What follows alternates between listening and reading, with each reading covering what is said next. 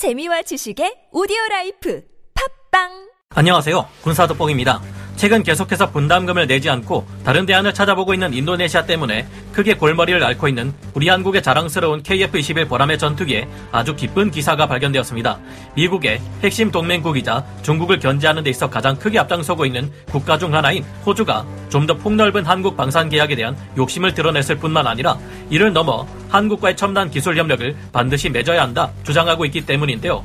호주의 군사 전문지 디펜스 커넥트가 최근 2021년 12월 20일 발표한 기사에 따르면 호주의 국방전략 싱크탱크 AS-21에서 국방, 전략 및 국가안보 프로그램을 담당하고 있는 마이클 슈브리지가 이런 의도를 분명하게 드러냈습니다. 그는 한국의 항공모함인 CVX, 세종대왕급 이지스 구축함, 도산 안창호급 잠수함에 동원된 기술력, 그리고 KF-21 보람의 전투기 기술력과 정밀 타격이 가능한 미사일 기술력, 우주 개발과 군집 이상으로 대표되는 감시 및 정찰 기술력을 언급했는데요. 그는 현재 호주의 차세대 보병 전투 차량 도입 사업인 랜드 400 페이지 3에 한국의 AS-21 레드백 장갑차를 선정해서라도 반드시 대한민국과의 기술 협력을 증진시켜야 한다 주장에 주목을 끌고 있습니다. 그는 호주의 미래가 대한민국과의 첨단 기술 협력 성사 여부에 달려있다 말할 정도로 한국과의 관계를 중요시했습니다. 오늘은 그중 KF-21에 연관되는 부분에 집중해보려 하는데요. 안 그래도 우리에게 온갖 짜증을 유발했던 인도네시아가 이번 기회에 떨어져 나가고 군사 강국이자 미국의 강력한 동맹국인 호주가 KF-21의 개발과 수출에 날개를 달아줄 수 있을까요?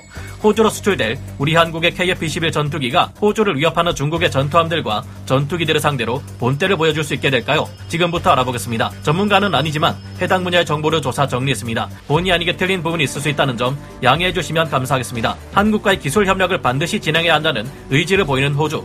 호주군은 세계 전쟁사를 통해 살펴보아도 1차 세계대전, 2차 세계대전, 한국전쟁, 베트남전쟁, 이라크전쟁, 아프가니스탄전쟁에 이르기까지 근세계의 모든 전쟁에 참여한 지역 강군이자 오세아니아 지역의 군사적 맹주라 할 수 있습니다. 그런 만큼 호주는 적도 이남 남태평양 지역에서는 상당한 군사 강국이라 할 수 있는데요. 잘 알려져 있지는 않지만 2차 대전 당시 빽빽한 정글 속에서 일본 제국군에 맞서 싸운 코코다 트랙 전투 등의 사례를 보면 호주군은 대단한 기량을 자랑합니다.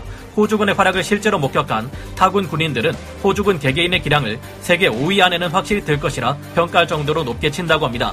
하지만 이런 호주군에게도 문제점이 있는데 대체로 무기체계의 국산화 비율이 낮아서 생기는 문제들입니다. 무기체계를 국산화하는 데 있어 대규모의 인건비나 연구 비용이 무기 도입 가격에 많이 반영되는 탓에 국산화된 호주 무기체계의 가격은 비싼 편인 동급 서방 진영의 무기보다도 2~3배나 더 비싸다는 문제점이 있는데요.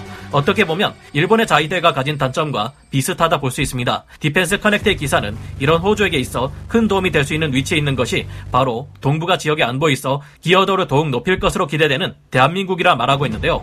호주는 랜드 8116 사업을 통해 우리나라의 하나 디펜스로부터 K9 헌츠맨 자주포와 K10 탄약 보급 장갑차를 들여와 호주 육군에 공급하는 10억 달러, 하나 1조 1900억 원 규모의 계약을 체결한 바 있습니다. 그리고 현재는 랜드 400 페이지 3 사업을 통해 AS-21 레드백과 KF41, 링스 둘 중 하나를 차기 보병 전투 차량으로 400대까지 들여오는 10조 원 단위 규모의 계약이 완료 단계에 이르기 직전입니다. 지난 2021년 12월 12일에서 15일 대한민국은 호주를 국빈 방문했고 이때 한국과 호주 양국은 포괄적 전략 동반자 관계로 격상된 바 있습니다.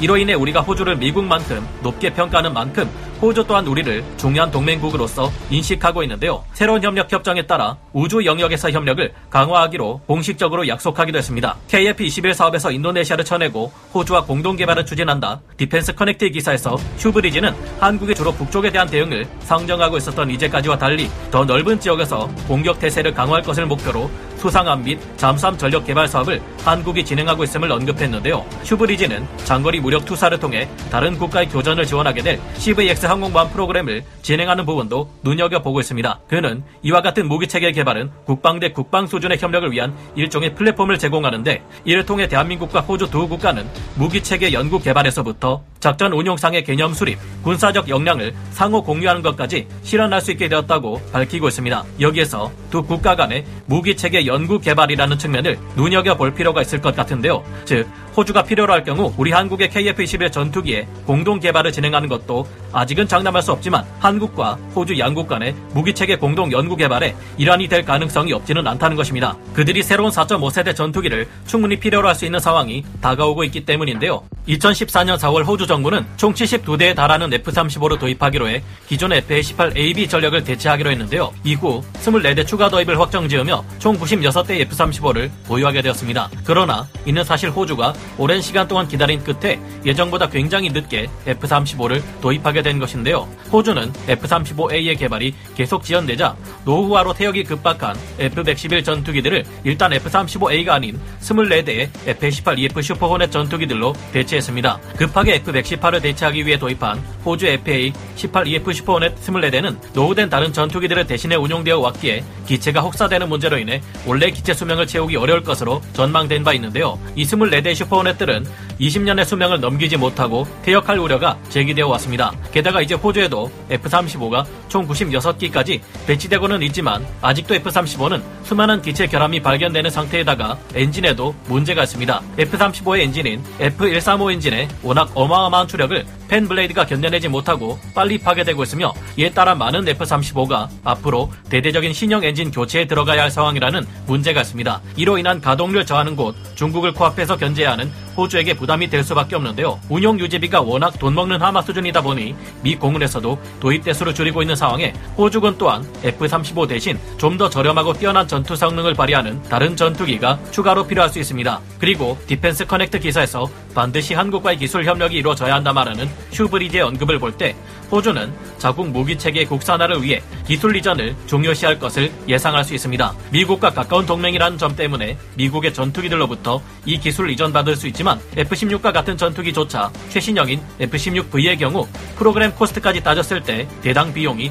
1억 달러를 넘어갑니다. 하지만 한국의 KF-21은 대당 가격이 6,500만 달러 수준이 될 것으로 전망되며 프로그램 코스트 비용까지 친다 해도 F-16V보다 저렴할 것을 예상할 수 있겠는데요. 다른 대안으로 보잉의 F-18EF 슈퍼호넷 최신형을 도입하거나 F-15EX 전투기로 도입할 수도 있겠지만 최근 보잉의 하락세가 워낙 심각하고 파산에 이를 정도로 경영난에 시달린다는 점을 볼 때 이런 부분이 불안할 수 있습니다. 한국의 KF-21 전투기 또한 잘 개발될지 여부를 따져봐야 하겠지만 만약 호주가 인도네시아 대신 KF-21의 공동 개발국이 된다면 우리는 훨씬 믿음직한 개발 파트너와 사업을 더욱 원활하게 추진할 수 있을 것으로 예상되는데요. 인도네시아는 호주와 사이가 극도로 좋지 않은 국가인데 우리가 KF-21의 공동 개발 파트너를 호주로 바꿔버릴 경우 전투기 전력에 있어 심각한 위협을 받게 될 수도 있는 상황입니다. 그제서야 지난날 동안 무리한 조건을 내걸며 분담금을 계속 밀어왔던 자신들의 행동을 후회하게 될지도 모르겠는데요.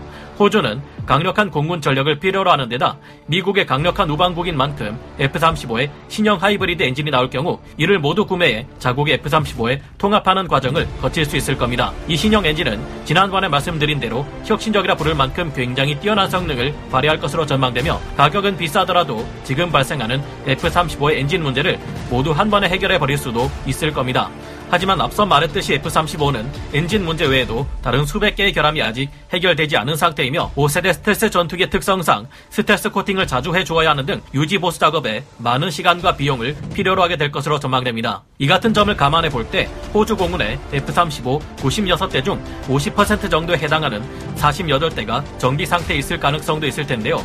이것은 아직은 근거 없는 저희의 개인적인 추측에 불과하지만 F-35는 최상위급 성능에 쉽게 일어서는 안 되는 전략 자산이므로 위험도가 낮은 임무에서도 활용할 수 있는 약 48대 정도의 4.5세대 전투기를 호주 공군은 추가로 도입하려 할지 모르겠다는 생각을 해봅니다. 정확한 추측이 아니라 말씀드리기 조심스럽지만 저희의 예상하에서는 호주가 앞으로 F-18EF를 대체할 24대, 추가로 좀 더 여유롭게 굴릴 수 있는 정밀성이 뛰어난 4.5세대 전투기를 추가로 48대까지 확보하려 할 경우 그 대상으로 총 72대 정도의 KF-21 전투기를 필요로 할 수도 있지 않을까 예상해봅니다. 이를 수출 금액으로 따지자면 46억 8천만 달러, 하나로 5조 5,996억 원에 해당하는 매출이 될 것으로 기대해보게 되는데 여러분의 생각은 어떠신가요? 다만 호주는 전력 우위를 유지하기 위해 F-35 전투기를 더 늘리거나 다른 미국의 최신형 전투기를 도입할 수 있을 것으로 보여 KF-21의 도입 수량은 줄어들 수도 있을 겁니다. 하지만 그렇다 해도 F-35에 떨어지는 가동률을 생각해볼 때 수십 대의 KF-21을 필요로 할 수 있을 것이고 이는 자체 전투기 기술력을 확보하길 원하는 호주에게 있어 가격 경쟁력이 높은 우리의 KF-21을 수출할 경우 크게 문제되는 상황은 아니지 않을까 생각해봅니다. 인도네시아와 달리 호주는 미국이 공격 원잠 기술을 주겠다고 보장한 오커스 동맹의 중요한 한 축이기에 우리가 KF-21을 수출하는 데 있어 제한을 받을 가능성도 훨씬 줄어들 것이고요. 만약 호주가 72대 KF-21을 우리에게서 도입하고 여기에 호주군의 훈련기로 33대 T-50마저 추가로 도입하게 된다면 우리는 6조 5,872억 원의 수출 기록을 달성할지 모르겠다는 상상도 해봅니다. 물론 실제 수출액은 이것보다 꽤 줄어들 듯하지만 그렇다 해도 이것이 우리 한국 무기의 호주 수출에 있어 첫 걸음이 된다면 앞으로 군사력을 크게 신장시키려는 호주에 있어서도 효과적인 수단이 되지 않을까 생각해봅니다. 물론 규모의 경제를 통해 우리 한국 또한 T-50 훈련기와 KF-21 전투기를 더욱 값싼 가격에 더욱 뛰어난 성능으로 만들어낼 수 있게 될 것이고요. 앞으로도 호주와 한국이 좋은 관계를 이어간다면 추가로 항공모함이라든가 군집 위성이라든지 우주 발사체 분야, 미사일 기술력 수출 등 많은 추가 수출이 기대됩니다. 여러분은 어떻게 생각하시나요? 오늘 군사 돋보기 여기서 마치고요. 다음 시간에 다시 돌아오겠습니다. 감사합니다. 영상을 재밌게 보셨다면 구독, 좋아요, 알림 설정 부탁드리겠습니다.